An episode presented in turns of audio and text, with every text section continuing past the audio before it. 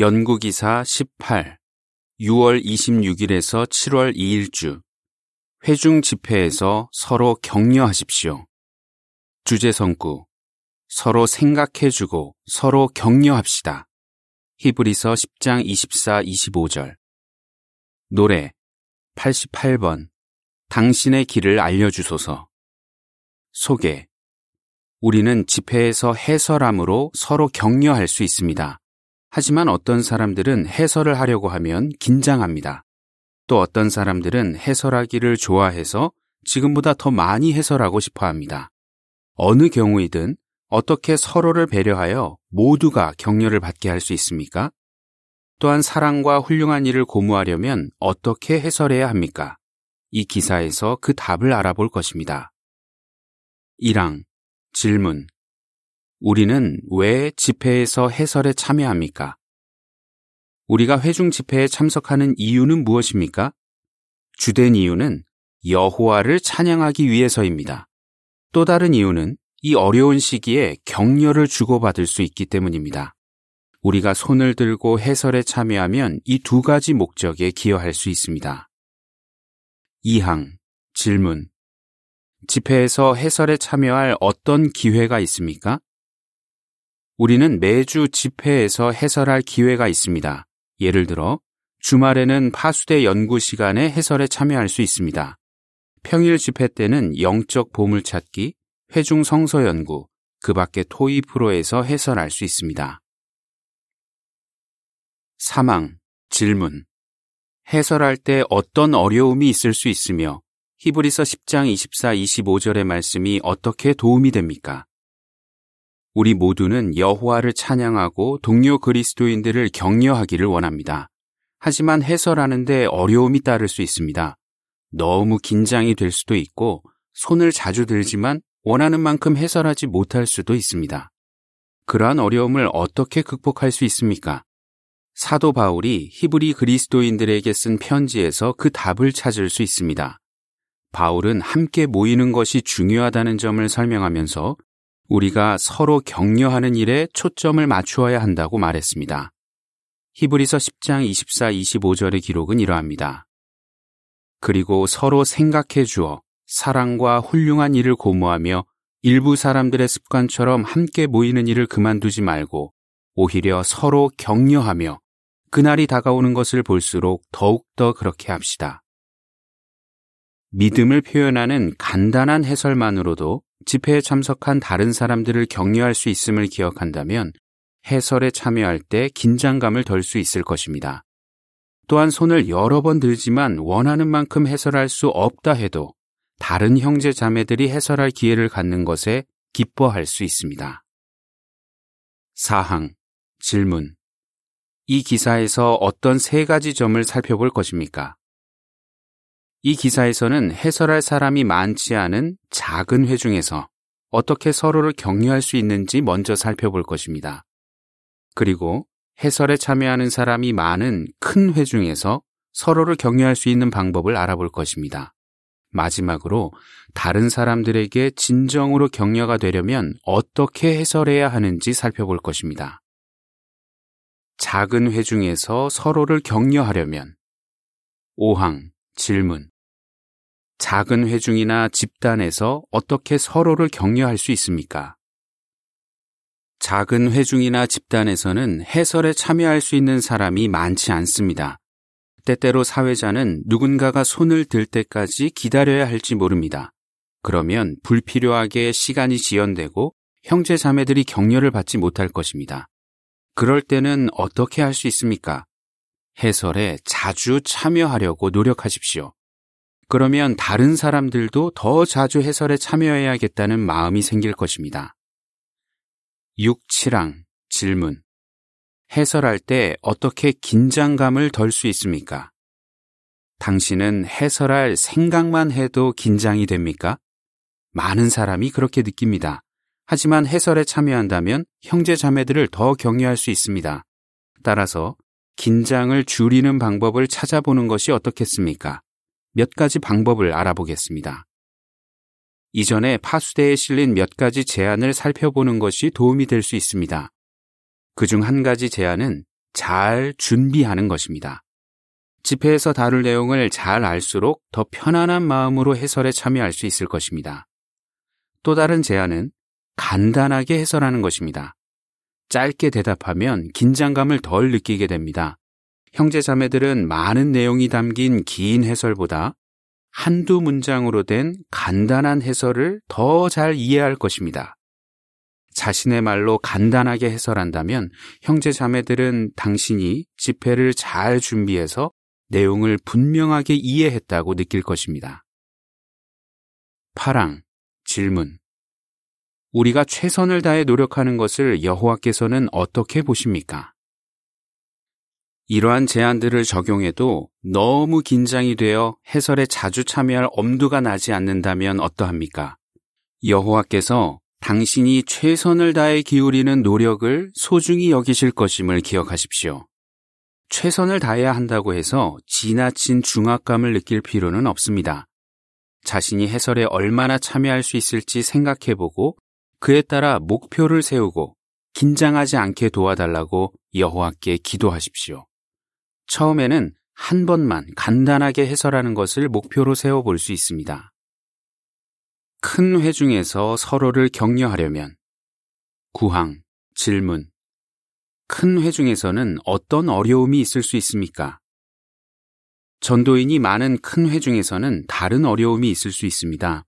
해설하려는 형제 자매들이 너무 많기 때문에 손을 들어도 해설을 못하는 경우가 자주 있을지 모릅니다.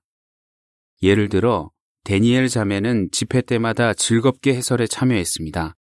데니엘은 해설하는 것이 숭배의 일부이며 다른 사람을 격려하고 성경 진리를 마음에 새기는 좋은 방법이라고 생각합니다. 그런데 큰 회중으로 옮긴 이후로는 손을 들어도 이전만큼 자주 해설할 수 없었습니다. 집회를 보는 내내 한 번도 해설하지 못한 경우도 있었습니다. 데니엘은 이렇게 말합니다. 정말 힘이 빠졌어요. 소중한 특권을 잃은 것 같은 기분이었죠. 손을 들어도 해설을 못하는 일이 반복되다 보니까 일부러 안 시켜주는 건가 하는 생각이 들더라고요.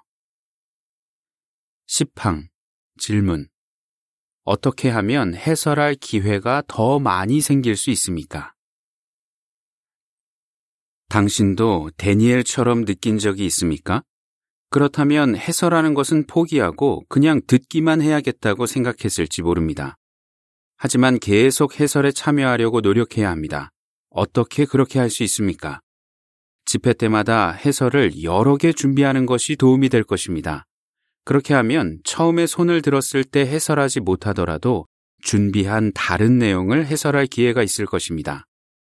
파수대 연구 기사를 예습하면서 각 항이 기사의 주제와 어떤 관련이 있는지 생각해 보십시오. 그렇게 하면 해설할 만한 좋은 점이 떠오를 것입니다. 또한 설명하기 어려운 깊이 있는 진리를 다루는 항들에 대해 해설할 준비를 하는 것도 도움이 됩니다. 이유가 무엇입니까? 그런 항에서는 해설하려는 사람이 적기 때문입니다. 이러한 제안을 적용했는데도 한동안 집회에서 해설을 하지 못한다면 어떻게 할 수 있습니까? 집회 전에 사회자에게 가서 자신이 특정한 항에서 해설하고 싶다고 이야기할 수 있습니다. 11항 질문 빌립보서 2장 4절은 우리에게 어떻게 하라고 권합니까? 빌립보서 2장 4절의 기록은 이러합니다. 여러분 자신의 일에만 관심을 갖지 말고 다른 사람들의 일에도 관심을 가지십시오. 사도 바울은 영감을 받아 그리스도인들에게 다른 사람의 일에 관심을 가지라고 권했습니다. 집회 때 그 권고를 어떻게 따를 수 있습니까? 우리처럼 다른 사람들도 해설에 참여하고 싶어 한다는 것을 기억할 수 있습니다. 12항 질문 집회 때 다른 사람을 격려할 수 있는 한 가지 좋은 방법은 무엇입니까? 이렇게 생각해 보십시오. 당신은 친구들과 대화할 때 친구들에게는 말할 기회를 거의 주지 않고 혼자만 계속 말할 것입니까? 당연히 그러지 않을 것입니다. 당신은 친구들도 대화에 참여하게 할 것입니다. 그와 비슷하게 우리는 집회 때 가능한 한 많은 사람이 해설에 참여하기를 바랍니다. 사실 형제 자매들을 격려할 수 있는 매우 좋은 방법 중 하나는 그들에게 자신의 믿음을 표현할 기회를 주는 것입니다. 이제 그렇게 할 수 있는 방법을 알아보겠습니다. 12항 사파에 딸린 문구. 대화할 때 다른 사람에게도 말할 기회를 주는 것처럼 집회에서 다른 사람에게 해설할 기회를 주십시오. 13항 질문. 어떻게 하면 더 많은 사람이 해설할 기회를 갖게 됩니까?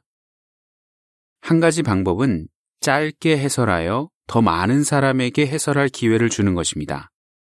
장로들을 비롯한 경험 많은 전도인들이 그 면에서 본을 보일 수 있습니다. 또한 짧게 해설할 때에도 너무 많은 요점을 언급하지 마십시오. 항에 있는 내용을 모두 언급하면 다른 사람이 해설할 내용이 별로 없을 것입니다. 예를 들어 이 항에는 두 가지 제한, 즉 짧게 해설하고 너무 많은 요점을 언급하지 말라는 내용이 나옵니다.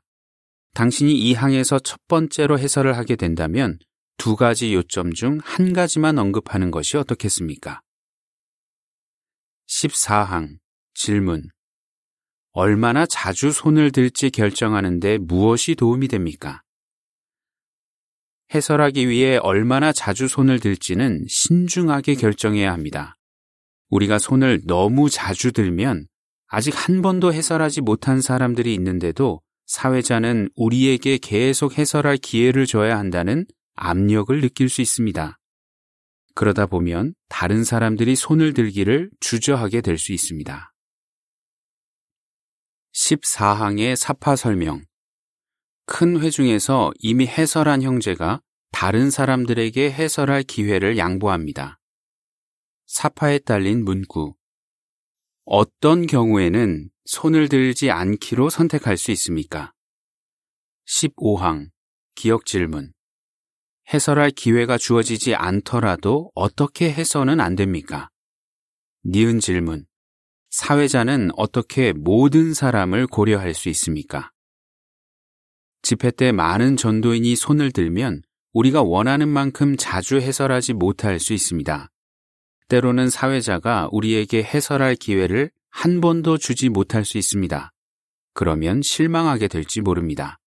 하지만 해설할 기회가 주어지지 않더라도 서운해하지 마십시오.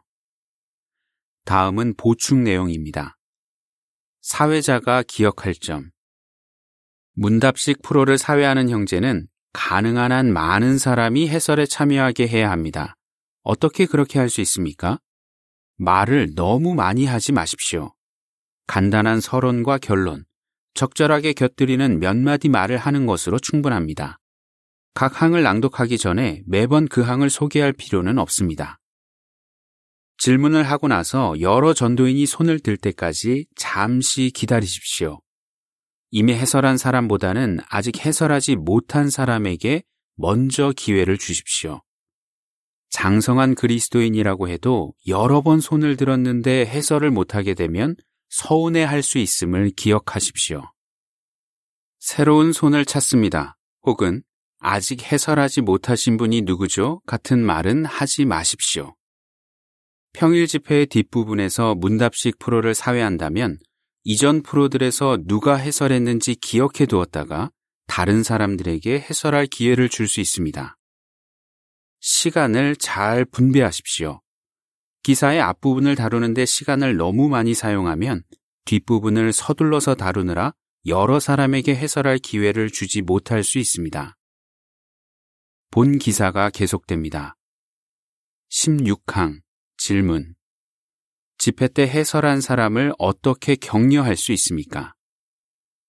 자신이 원하는 만큼 자주 해설할 수 없다면 다른 사람들의 해설을 잘 듣고 집회 후에 그 해설에 대해 칭찬해 주는 것이 어떻겠습니까?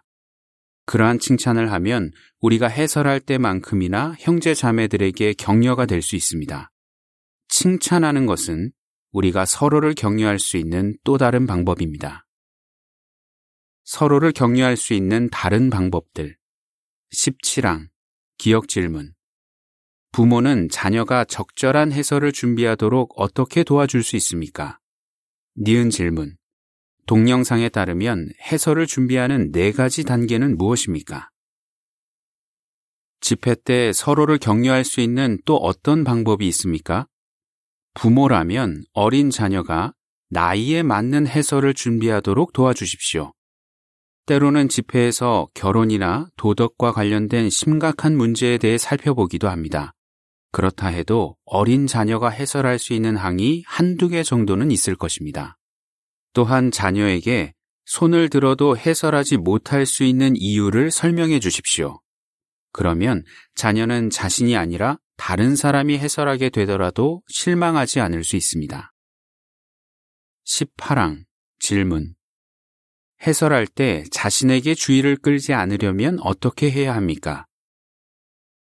우리 모두는 여호와께 영예를 돌리고 동료 그리스도인들에게 힘을 주는 격려적인 해설을 준비할 수 있습니다. 때때로 해설하면서 자신의 경험을 간단히 언급할 경우 자신에게 지나치게 주의를 끌지 않도록 조심해야 합니다. 잠언 27장 2절의 기록은 이러합니다. 내 입이 아니라 남이 너를 칭찬하게 하고 내 입술이 아니라 다른 사람이 너를 칭찬하게 하여라. 오히려 여호와와 그분의 말씀과 그분의 백성 전체에 초점을 맞추기 위해 노력해야 합니다. 물론 개인의 생각을 말하도록 권하는 질문이라면 자신이 생각한 점에 대해 해설하는 것이 적절합니다. 다음 항에서 그런 질문을 볼 수 있습니다. 19항 기억 질문 회중 집회에서 다른 사람에게 관심을 나타내면 어떤 유익이 있습니까? 니은 질문 당신은 집회에서 해설하는 것을 왜 좋아합니까? 해설하는 방법에 대해 정해진 규칙은 없지만 우리 모두는 서로에게 격려가 되는 해설을 하려고 노력할 수 있습니다. 그렇게 하려면 조금 더 자주 해설해야 할지 모릅니다. 또한 원하는 만큼 자주 해설하지 못한다 해도 실망하지 않고 다른 사람이 해설할 기회를 갖는 것에 대해 기뻐할 수 있습니다. 회중 집회에서 다른 사람에게 계속 관심을 나타내면 모두가 격려를 주고받을 수 있을 것입니다. 로마서 1장 11, 12절의 기록은 이러합니다. 내가 여러분을 간절히 보고 싶어 하는 것은 여러분에게 영적인 선물을 나누어 주어 여러분을 굳건하게 하려는 것입니다. 다시 말해, 우리가 서로의 믿음, 곧 여러분과 나의 믿음을 통해 격려를 주고받으려는 것입니다. 다음 상황에서 어떻게 서로를 격려할 수 있습니까? 해설하려는 사람이 적을 때, 해설하려는 사람이 많을 때, 해설을 준비할 때, 노래 93번, 우리의 모임을 축복하소서. 기사를 마칩니다.